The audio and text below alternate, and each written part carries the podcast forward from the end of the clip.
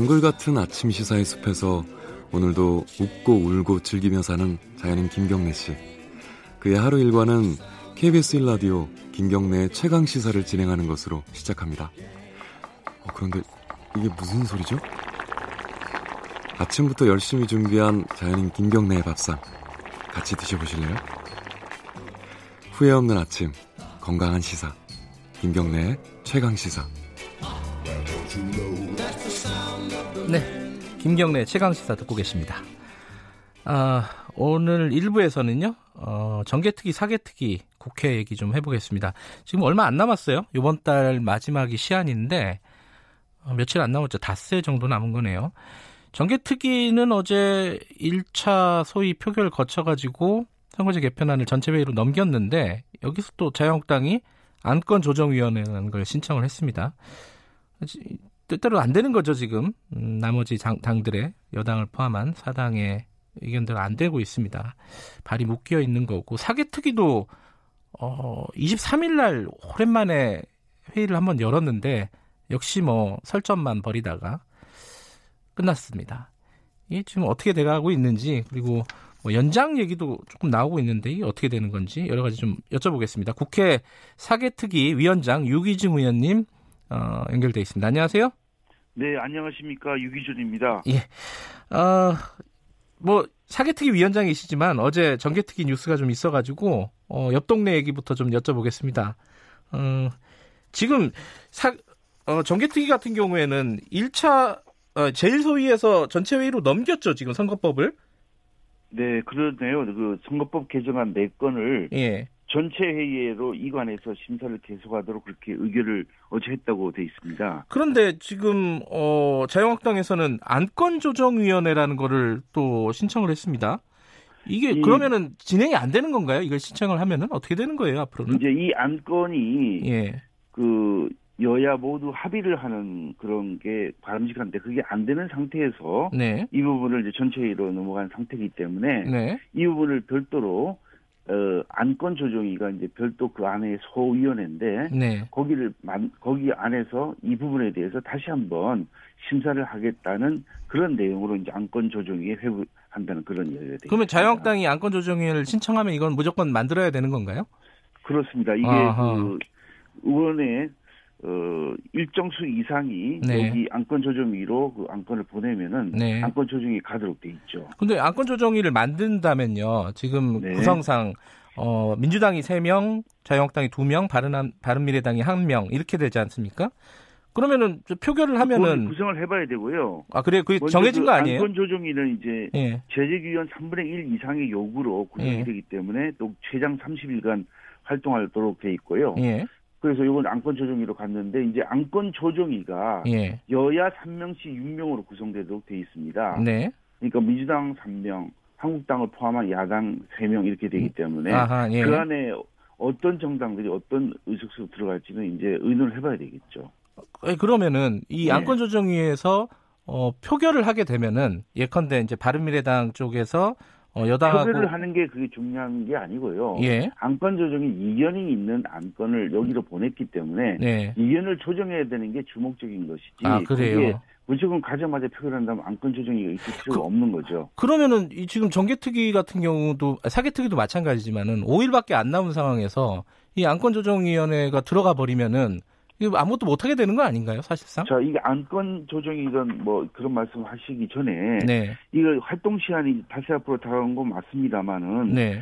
그 저, 저만 해도 이제 사개특위 위원장을 맡게 된 지 이제 22일 좀 지났어요. 그렇죠. 8월 5일 날 선임이 돼서 이제 20일 좀 네. 지났는데 그래서 8월 5일 날 그 위원장과 간사를 선임하고 또 말씀하신 대 같이 지난 23일 네. 그 금요일 소위원장 선임 등을 이렇게 논의를 했는데 네. 그 우리 이제 사개특위 안에도 그 1소위가 검찰 경찰을 하는 곳이고 네. 2소위가 법원 등을 하는 곳인데 네. 1소위원장 상임의 건을 가지고 여야간의 그 의견 대립이 있어서 지금 조정이 안 되고 있는 상황입니다. 한마디로 위원회가 있고 소위원회가 있는데 그 소위원회를 어떻게 구성할 것인가에 대해서 네. 여야가 합의를 이루어서 소위원장을 누구로 하고 소위원을 누구로 할 것인지를 합의를 했는데 그게 되지 않는 상황입니다. 그래서 예. 지난주 금요일 날 회의를 한번 열었습니다만 그게 안 되고 있는 그런 사정이죠.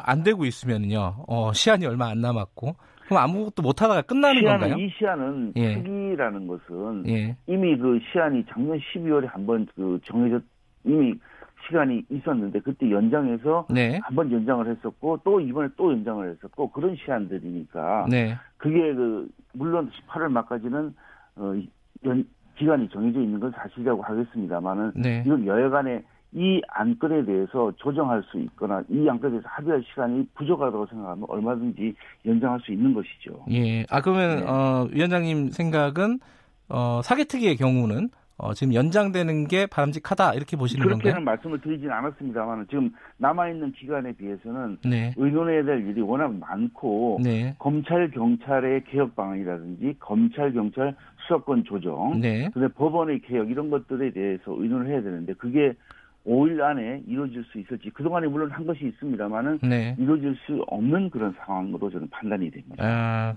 그럼 뭐 현실적으로는 지금 뭐 기한을 좀 연장하는 방향이 현실적이다 이렇게 보시는 것 같네요. 말씀하시는 게 그죠? 그 글쎄 그 결론을 유도하려고 하시지 말고요.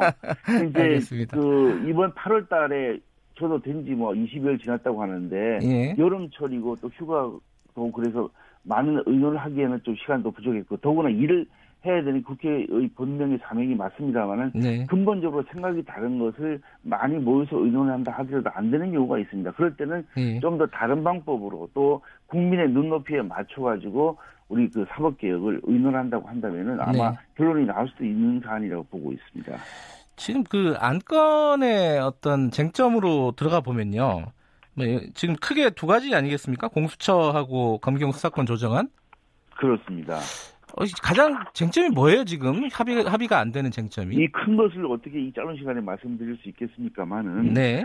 먼저 공수처 법안은 네. 이제 현재 그 우리나라에서 수사를 하고 있는 곳은 이제 검찰이지 않습니까? 네네. 뭐 경찰도 수사권 수사 지휘를 받아 수사를 하고 있습니다만은 이 공수처 법안은 그 별도의 카테고리에 있는 예를 들면은 이제 그 법 판사 검사, 네. 그 다음에 이제 그 경무관급 이상의 총경이라든지 또 또 다른 카테고리에 있는 사람들 별도 수사 대상으로 해서 이제 이 수사를 하는 그뭐 범죄의 형태도 정하고 이렇게 해서 그 별도의 수사기관을 하나 만든다는 것입니다. 네. 그래서 이 부분을 과연 그 지금 이 상황에서 그게 만들 필요가 있는 것인지 또 수사기관이 있는데 별도의 옥상옥을 설치하는 게 될 수도 있는 것이고 또 이거 유사한 것으로는 특별감찰관 제도화하고 형사특검제가 네. 있는데 이것도 지금 시행도 하지 않고 새로운 기구를 지금 만드는 것이거든요. 네. 그래서 이 공수처의 수사권 기, 소권을 만일에 부여를 하는 그런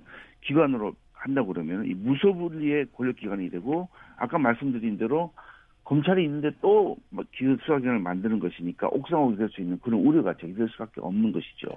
근데 지금 이 법안들이 어 패스트 트랙에 올려 올라가 있는 법안들이지 않습니까? 그렇습니다. 그럼 네. 이걸 만들어야 되느냐 안 만들어야 되느냐부터 시작해 버리면 다시 처음으로 돌아가는 거잖아요. 패스트 트랙을 할때 네. 그 패스트 트랙이라는 것은 네. 이게 아주 예외적인 사유인 경우에 패스트 트랙이 인정이 되는 것이야 맞는데 네. 그 여야 간의 의견이 다른데 그 조정하려고 시도도 하지 않고 이것을 더구나 선거구제 개편안까지 같이 해가지고 지금 패스트트랙에 넣어가지고 한다는 것은 어떻게 보면은 그 제가 검경 수사권 제도 조정은 네.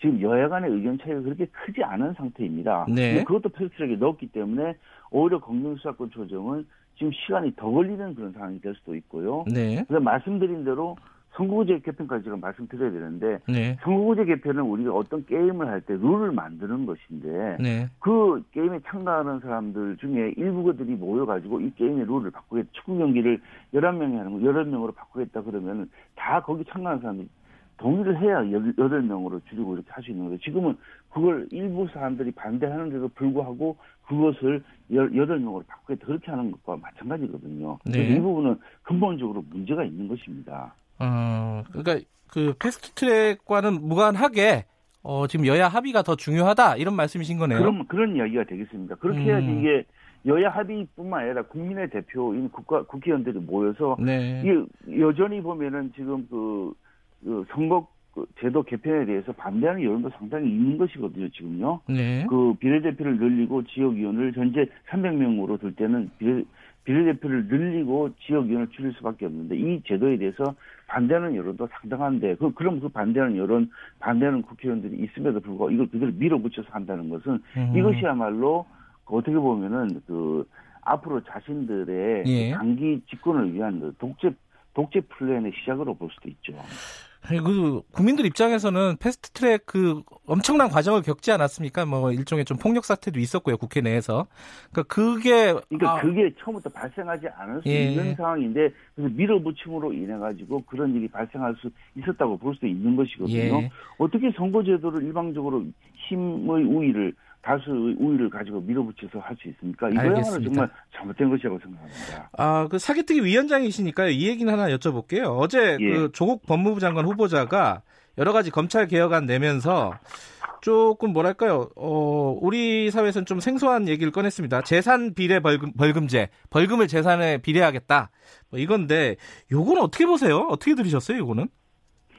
아, 저는 그런 이야기를 하기 전에 네. 본인을 둘러싼 의혹들이 아, 정말 예. 눈덩이처럼 불어나 있는 곳인데 네. 한가롭게 정책 구상을 발표하는 모습이 정말 후한무치하다. 네. 그리고 만일에 이러한 계획 의지가 있다면 이것은 다른 후보들도 얼마든지 할 수 있는 것인데 네. 왜조 후보자 갖고 이런 이야기를 해야 됩니까? 그리고 아하. 본인이 마치 법무장관 된 듯이 이렇게 행동하는 것은 네. 정말 이거 이거야말로 아주 오만의 극치입니다. 예. 의혹에 대한 답변이 우선이지 어떻게 보면 빨리 그만둘수록 국민의 분노를 가라앉히는 데 도움이 된다 이런 아, 말씀 드립니다. 지금 정책 얘기할 때가 아니다 이런 말씀이시네요. 그럼요. 이게 20대는 지금 그 이중적 모습에 배신감을 느끼고 있고 50대들은 어, 자녀들에게 그런 스펙 만들어주지 못해서 자괴감을 든다 이렇게 이야기를 하고 있는 상황인데 예. 대통령 지지율도 지금 뭐 부정평가가 앞서게 됐다고 지금 그러고 있고 그 몇 개 대학은 이미 그에 대해서 지금 뭐 집회를 하고 그러지 않았습니까? 네. 이런 걸 생각하면 빨리 그만두는 것이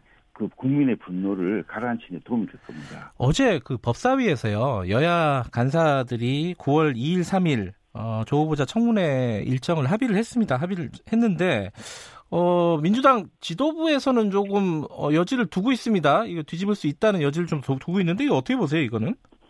민주당에서 그렇게 말하는지는 모르겠습니다만은 네. 그 법사위 간사들이 9월 2일, 3일 이렇게 이틀 동안 청문회 하기로 일정을 잡았고 네. 그것을 아마 어, 저도 아침에 뉴스를 보니까 그 일정 자체가 지금 그 시한을 뭐 초과할 수 있다고 그렇게 봐서 청와대에서 유감을 표명을 했지만 네. 그래도 받아들이는 것을 그렇게 알고 있습니다. 그래서 음.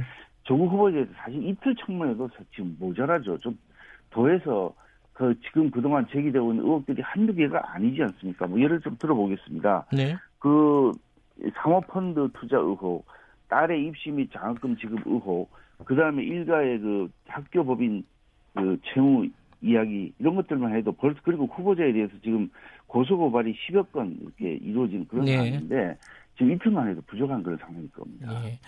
자유한국당에게 하나만 여쭤보고 마무리할게요. 어, 네. 자유한국당이 장애 집회를 지난주에 시작을 했습니다. 주말에. 네. 어, 사람이 의외로 많이 모였다, 뭐 이런 평가도 있었고 했는데, 지금 당 네. 안팎에서는 근데 이게, 어, 이른바 친황 체제 구축 아니냐, 이런 뭐 비판도 있습니다. 의원님께서는 어떻게 보세요, 이거를? 만일에 그런, 그런 체제를 구축하기 위해서, 네. 그 집회를 했다면, 정말 그렇게 많은, 지금, 어, 대략 그 말씀드린 한 10만 명 정도 되는 그런 그 숫자는 좀 논란이 있더라고요. 예. 어떻게 그 모이겠습니까? 그건 네. 아니고요. 네. 제일 야당으로서 이렇게 국민들 여론을 무시하고 소통하지 않는 정부 여당을 견제하고 또 우리 대한민국의 그 경제 안보를 지키기 위해서는 이 장애투쟁의 이 그 방법으로 채택할 수밖에 없는 것이죠. 그래서 네. 문재인 정부 실정 또 지금 외교 안보를 보면 우리 대한민국이 뭐그 방위비도 지금 얼마나 늘어날지도 모르는 그런 상황인데 이거야말로 이 장애투쟁을 비판하고 아까 말씀드린 지상체제를 구축이라고 폄하하는 것이야말로 정말 이해할 수 없는 그런 일이라고 생각합니다. 알겠습니다. 오늘 말씀 여기까지 듣겠습니다. 고맙습니다. 네, 고맙습니다. 국회 사개특위 유기준 위원장이었습니다.